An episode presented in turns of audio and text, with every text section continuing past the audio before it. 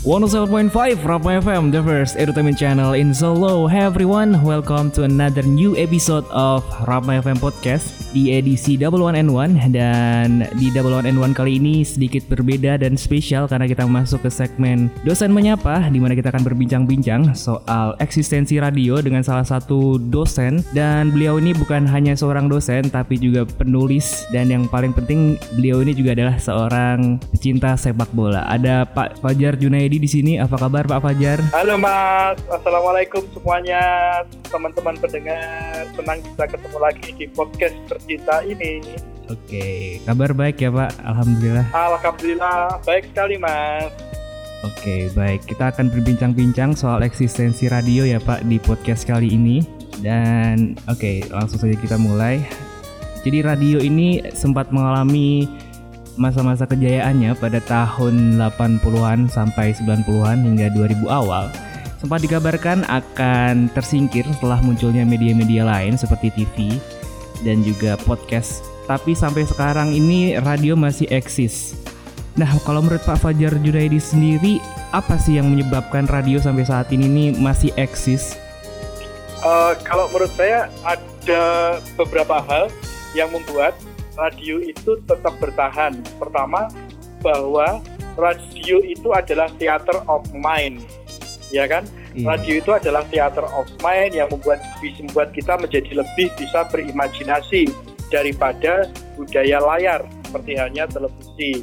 Uh, yang menarik misalnya kayak podcast ini, meskipun medianya bukan radio kan juga turunan dari uh, kultur mendengar, kultur hmm. dari audio. Gitu. Nah, yang kedua, yang kedua, memang teknologi digital itu sekarang kan menggerus banyak media-media konvensional. Media cetak misalnya uh, mulai berguguran, kemudian rating dan tir televisi mulai berkurang karena uh, audiens berlari ke digital. Namun kita ingat juga di tahun 80 ketika radio itu masih cukup kuat penetrasinya, apalagi tahun 70-an juga, saya dulu ketika kecil tahun 80 itu dengarkan radio waktu itu ada yang terkenal kan kalau buat anak-anak itu sandiwara radio hmm. taur sepuh misalnya terus apa ada sanggar cerita yang isinya cerita-cerita dongeng gitu. waktu itu ketika era 90-an ketika uh, pemerintah Indonesia di masa itu membuat open sky policy kebijakan langit terbuka memberikan kesempatan kepada swasta untuk siaran televisi muncul televisi-televisi swasta dan waktu itu diramalkan radio itu akan akan turun gitu. Tapi faktanya radio masih bisa bertahan saat ini. Bahkan justru yang banyak digerogoti oleh media digital itu kan malah televisi. Gitu, Mas. Jadi uh, karena apa ya? Kalau kita mendengarkan kultur mendengar itu kan bisa disabi. Iya, iya. Ya kan? Misalnya kita di uh, kemacetan di traffic uh, jam misalnya. Kita bisa mendengarkan radio uh, misalnya uh, saya mengoreksi tugas teman-teman mahasiswa atau membaca buku atau menulis jurnal atau membuat review gitu uh, artikel jurnal dan sebagainya saya bisa nyapi sambil dengarkan radio. Saya aja setiap pagi itu masih mendengarkan radio mas. Kalau misalnya saya ngajarnya siang itu atau aktivitas saya siang saya pagi menyempatkan mendengarkan radio gitu meskipun di rumah ada koneksi internet juga gitu. Saya bisa mengakses Spotify misalnya tapi faktanya ya saya masih pilih radio saya juga mendengarkan podcast uh, mendengarkan Spotify dan jenisnya mendengarkan YouTube musik tapi juga masih mendengarkan radio. Gitu mas. Oke oke. Jadi sampai sekarang nih Mas Juni masih tetap mendengarkan radio ya? Iya di rumah masih ada radio. Kebetulan saya suka vintage juga saya koleksi kaset juga ya saya berusaha seminggu sekali masih muter kaset. Ya sama misalnya kayak kaset ya. Kaset diramalkan habis karena ada teknologi digital apalagi cloud. Tapi faktanya ada penggemar musik yang suka dengan rilisan fisik. Meskipun mungkin jumlahnya tidak banyak gitu, tapi mereka kan sangat loyal. Gitu, Mas. Oke, dan tadi Bapak bilang kalau Bapak ini mendengarkan radio dari kecil ya, Pak? Iya, betul. Tapi menurut Bapak sendiri, uh, ada nggak sih perbedaan radio dari zaman Bapak kecil sampai sekarang ini? Kalau perbedaannya, ya mungkin uh, kalau saya kan uh, secara segmentasi udah beda ya. Saya, sayanya loh ya. Dulu saya mendengarkan radio dalam konteks saya sebagai anak-anak dan remaja. Iya kan? Makanya ketika tahun 80-an saya mendengarkan radio itu Sandiwara Radio. Ketika remaja tahun 90-an uh, saya mendengarkan radio itu untuk mendengarkan musik gitu. Musik mendengarkan musik, ya kan? Nah, kalau uh, radio sekarang uh, saya kurang tahu dengan jelas karena waktu saya kan mendengarkan sesuai dengan kultur saya dan saya memang uh, belum belum pernah melakukan riset tentang hal tersebut gitu. Tapi mungkin ya tentu saja saya yakin radio itu kan uh, media yang segmentasinya sangat segmented ya.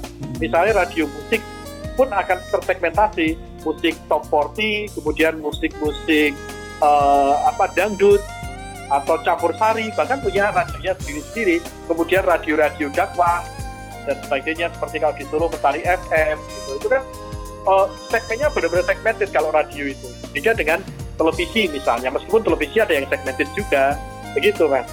Oke, jadi itu tadi ya. Dan juga uh, kalau menurut Bapak sendiri sampai sekarang nih, walaupun Bapak masih sering dengerin radio ya, tapi iya. ketertarikan ya. orang untuk dengerin radio ini masih terbilang banyak nggak sih Mas? Ini saya ambil contoh aja ya. Uh, di dekat uh, rumah saya itu ada angkringan, paling hanya berjarak 300 meter. Uh, malam itu saya sering ke bukan sering ya ya sometimes gitu seminggu sekali ke angkringan ya terawung lah terawung saya muncul faktanya di angkringan itu yang disediakan adalah radio jadi orang di angkringan itu sambil ngobrol minum kopi gorengan hmm. itu mereka mendengarkan radio gitu dan radio didengarkan di angkringan jelas radio yang pendengarnya adalah uh, masyarakat menengah ke bawah. Misalnya hmm. misalnya ya radio-radio campur sari. Terus nanti kan kelihatan itu dari iklan-iklannya iklan pengobatan tradisional dan sebagainya. Bukan radio anak muda misalnya atau radionya mahasiswa seperti yang uh, jenengan dan teman-teman hmm. di WMS ini gitu. jadi kan benar-benar punya segmennya. Dan faktanya di angkringan yang saya datengin itu orang kan masih dengarkan radio kan dan itu disabi gitu disabi ada yang di angkringan sambil bawa HP main game WA dan sebagainya yang saya bilang tadi uh, mendengarkan radio itu adalah aktivitas yang bisa dilakukan secara konvergen, secara multitasking. Itu, Mas. Oke, jadi intinya adalah radio tuh bisa dibilang untuk mengisi kekosongan gitu ya, Pak. Karena kan kita bisa nyambi selam, uh, sambil ngerjain tugas mungkin, sambil ya melakukan aktivitas sehari-hari seperti itu ya, Pak. Iya, kurang lebihnya seperti itu. Karena saya, saya tadi kan, radio itu theater of mind. Mm -hmm. Ya kan?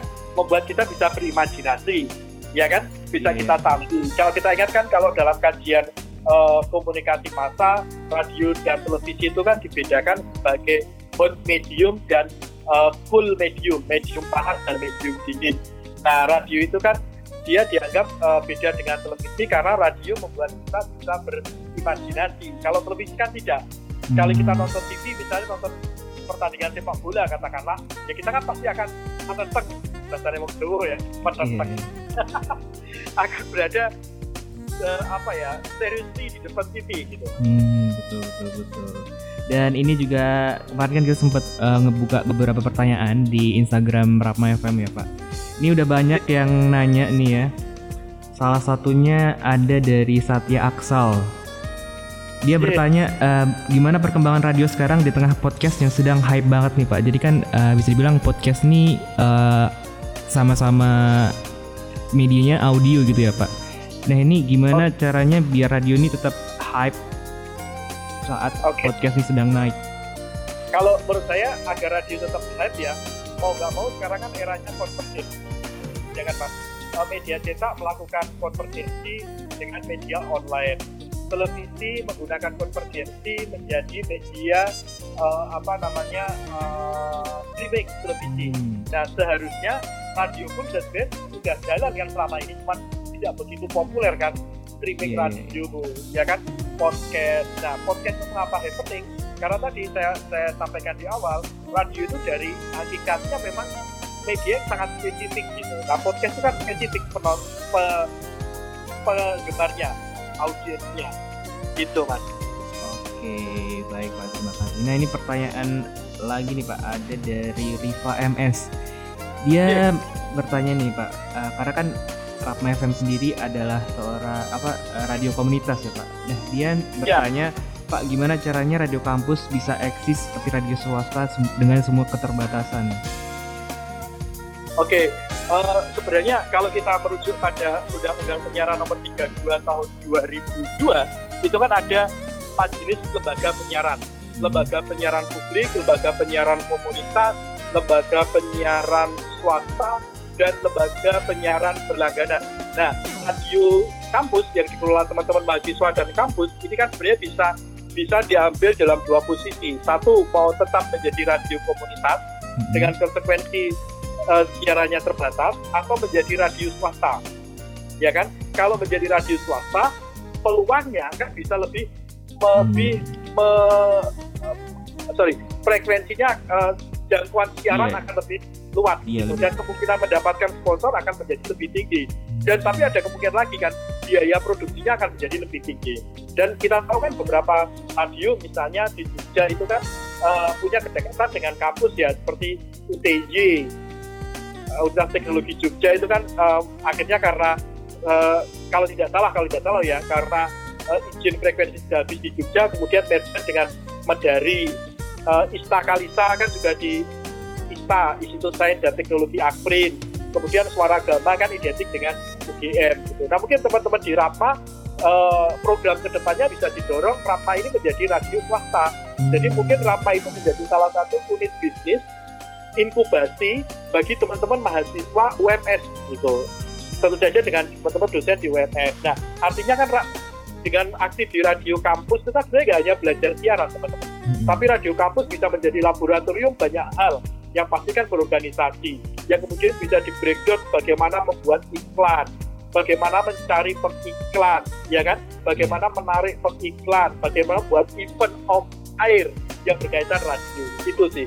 Ya siapa tahu hmm. setelah ini programnya Rapa jadi radio swasta sehingga siarannya bisa lebih luas. Gitu, Pak. Oke, baik, Pak. Terus ada yang bertanya lagi nih, Pak. Dari Vandaya ya dia bertanya uh, ada nggak sih pak perbedaan antara radio sebelum pandemi dengan radio di saat pandemi saat ini karena kan di saat pandemi dan kebanyakan orang itu kan dengerin radio tuh di mobil ya pak sedangkan di saat Betul. pandemi ini uh, orang tuh udah jarang keluar disarankan untuk Betul. di rumah. Jadi kan orang yang mengendari mobil ini semakin sedikit gitu ya pak? Betul betul. nah, itu ada nggak sih pak perbedaannya? Nah ini perbedaannya. Jelas radio-radio yang segmen pasarnya adalah pengguna jalan.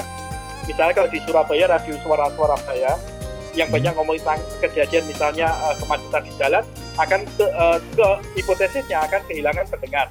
Karena uh, mobilitas orang berkurang terutama di awal-awal masa pandemi. Namun, namun sebenarnya ini peluang juga untuk radio karena apa? Orang cenderung berada di rumah. Yang saya bilang tadi, kalau orang uh, itu misalnya uh, nonton game di HP atau nonton televisi ya kan atau nonton film itu kan sesuatu yang susah untuk multitasking. Hmm. Tapi kalau mendengarkan kan bisa disabi. Makanya podcast kan di Indonesia grow up itu di saat hmm. pandemi. Nah harusnya ini peluang bagi teman-teman radio untuk berkembang. Itu ya termasuk teman-teman di Rapa. Ya saya berharap mengembangkan. Ya saya sangat senang ya ada versi podcast. Jadi core-nya tetap radio, tapi kemudian misalnya Rapa ini punya Rapa podcast, punya streaming, punya aplikasi, mungkin kan punya aplikasi kan, dan yeah. sebagainya. Begitu. Yeah. Hmm. Karena sebenarnya kan misalnya untuk mahasiswa aja ya, mahasiswa sekarang kan butuh banyak informasi tentang kampus, hmm. karena nggak berada di kampus. Ya kan? Yeah, yeah, selain betul. media sosial, selain media sosial kan sebenarnya radio bisa digunakan. Yang kedua, yang sering kali lupa, yang sering kali lupa adalah radio itu bisa dimanfaatkan untuk belajar ya kan hmm. saya membayangkan gini saya membayangkan gini Rampa itu kemudian menghubungi rektorat uh, kemudian atau uh, apa ya dosen-dosen atau fakultas dosen-dosen diajak buat produksi kan tidak harus tatap muka produksinya bisa jarak langsung seperti ini ada beberapa materi itu kan tidak harus bersifat visual hmm. ya kan beberapa materi kan bisa dibuat uh, versi audio hmm. ya kan iya. nah itu saya melakukan di kuliah yang saya ampu misalnya. Semester ini saya ngajar mata kuliah pengantar penyiaran di UMS. Dan saya minta kepada mahasiswa ketika ujian mid semester itu adalah membuat podcast. Podcastnya berisi tentang materi yang sudah dipelajari selama setengah semester sebelumnya. Gitu. Jadi saya berusaha menjerit, menjerit kultur audio ini, kultur audio ini. Nah, sebenarnya konten-konten ini kan bisa kita kolaborasikan. Ya kan, misalnya digunakan oleh teman-teman di LAPA Nah saya membayangkan, artinya kan kita itu kan uh, kalau di media kan harus antisipasi terhadap perubahan. Teman-teman kita itu kan butuh banyak hal, ya kan? Mungkin kalau uh, misalnya, misalnya ya, tidak semua mahasiswa uh, kuat untuk membaca uh, dalam jumlah yang banyak misalnya. Bayangkan kalau misalnya teman-teman buat audiobook misalnya, hmm. ya kan, atau resume dari jurnal dan sebagainya. Itu yang setahu saya jarang muncul, apalagi kalau teman-teman bisa menggait semua fakultas yang ada di UMS. Bisa jadi pelopor nanti di Indonesia Rapa. Begitu. Baik Pak, terima kasih banyak. Dan ada lagi nih ya. Pak, pertanyaan dari Rivaldi Aldian. Ini kan kebetulan Pak Jun ini juga salah seorang pecinta sepak bola ya Pak? Iya. Ini ini dia bertanya nih Pak, bagaimana melihat perkembangan radio di kalangan supporter nih? Loh, yang menarik ini Mas, dulu orang itu mendengar, me, me, saya masih kecil ya, tahun 80-an itu kan TV hanya ada TVRI. Mm -hmm. Ya kan bagian pertandingan itu kan disiarkan radio. Ya kan? Yeah, Waktu yeah. itu RRI. Saya masih ingat banget RRI. Kalau di Surabaya itu ada radio yang mengudara dari Gelora 10 November.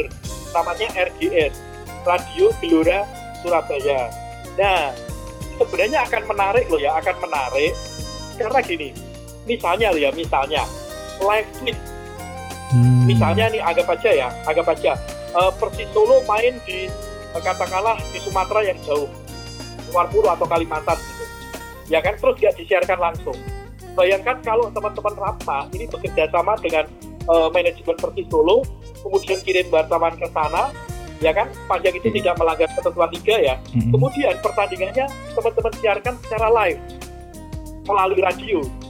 Kalau kita bicaranya kan broadcasting sport. Istilahnya kan sportcasting. Sportcasting. Itu kan skill yang sebagian dikuasai oleh teman-teman juga kan yang yang punya passion di olahraga. Nah saya bayangkan itu kan pasti akan ditemui. Karena apa? Live feed aja itu tadi oyak-oyak supporter bolanya ah, iya, iya. diharapkan gitu loh mas hmm, hmm, hmm. gitu. Nah Jadi, ini kan menjadi sesuatu yang menarik gitu. Atau ah. kalau ada pertandingan uh, sepak bola antar mahasiswa di UMS kan teman-teman bisa menyiarkan secara langsung dari pinggir lapangan untuk praktisnya teman-teman praktisi. Gitu. Karena karena ini saya uh, uh, apa ya hal-hal itu kan best dibutuhkan nih oleh teman-teman kita. So, nah kalau radio di masa uh, saat ini sebenarnya peluangnya itu tadi yang saya bilang tadi klub-klub yang mungkin pertandingannya tidak disiarkan oleh uh, stasiun televisi mainstream terutama Oke, bisa jadi kayak uh, media untuk menyiarkan pertandingannya gitu ya Pak? Iya, menyiarkan pertandingan. Bayangkan misalnya, bayangkan ya, uh, Persis Solo melakukan uh, ngajakan uji coba lawan PSIM Jogja, tertutup untuk penonton misalnya loh ya. Terus Rapa menyiarkan itu secara live, oke, okay? mm -hmm. secara online melalui streaming misalnya, agar jangkauannya banyak. Saya yakin banyak yang dengarkan mas. Hmm iya Pak. Gitu. Jadi bisa salah satu terobosan gitu ya Pak untuk me, me, apa namanya menyongsong pasar supporter sepak bola gitu ya Pak. Betul, karena basis segmentasinya kan jelas itu ada kan. Hmm. Gitu. Dan kecenderungannya kan kayak uh, muncul radio-radio streaming seperti di Sleman itu teman-teman Elja Radio dan kemudian turunannya yang lain turunannya yang lain kan muncul podcast. Misalnya hmm. kalau di Solo kan teman-teman Pagar Hijau Manahan. Gitu. Hmm, baik Pak, terima kasih. Nah, Sami, ada Uh, uh, uh, uh, baik Pak. Hmm, Oke, okay. uh, ada juga nih Pak, ada pertanyaan dari Dika Arfianto. Dia bertanya, anggapan radio sekarang ini sekedar no playing atau sekedar untuk mendengarkan musik. Apakah itu sepenuhnya benar, Pak? Uh, sekedar apa mas? Kurang jelas, mohon maaf. Sekedar untuk mendengarkan musik gitu pak. Oh nah itu betul betul.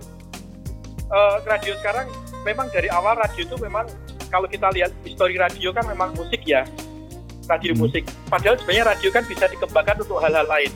Contoh loh ya, contoh podcast itu yang terkenal kan lebih banyak talk show-nya mas, ya kan? Yeah, maka maka uh, ini ini masukan saya untuk teman-teman di radio kampus.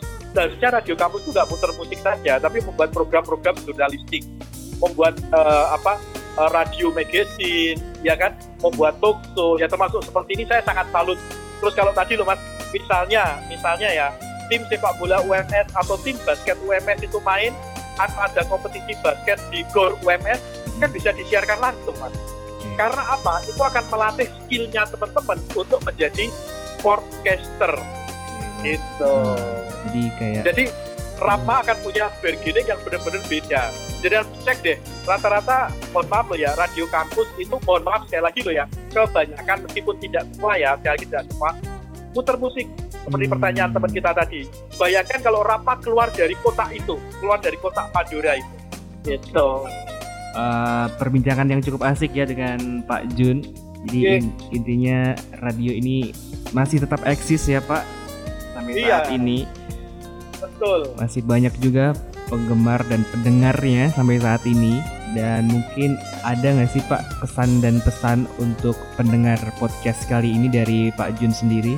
kalau eh, pesan saya era sekarang itu memungkinkan kita sebagai audiens tidak hanya mengkonsumsi tapi juga memproduksi. Hmm. Jadi teman-teman pendengar semua, yuk kita memperbanyak konten, salah satunya membuat podcast. Nah, pesan saya kepada Rapa, yuk Rapa berkolaborasi dengan para pendengarnya.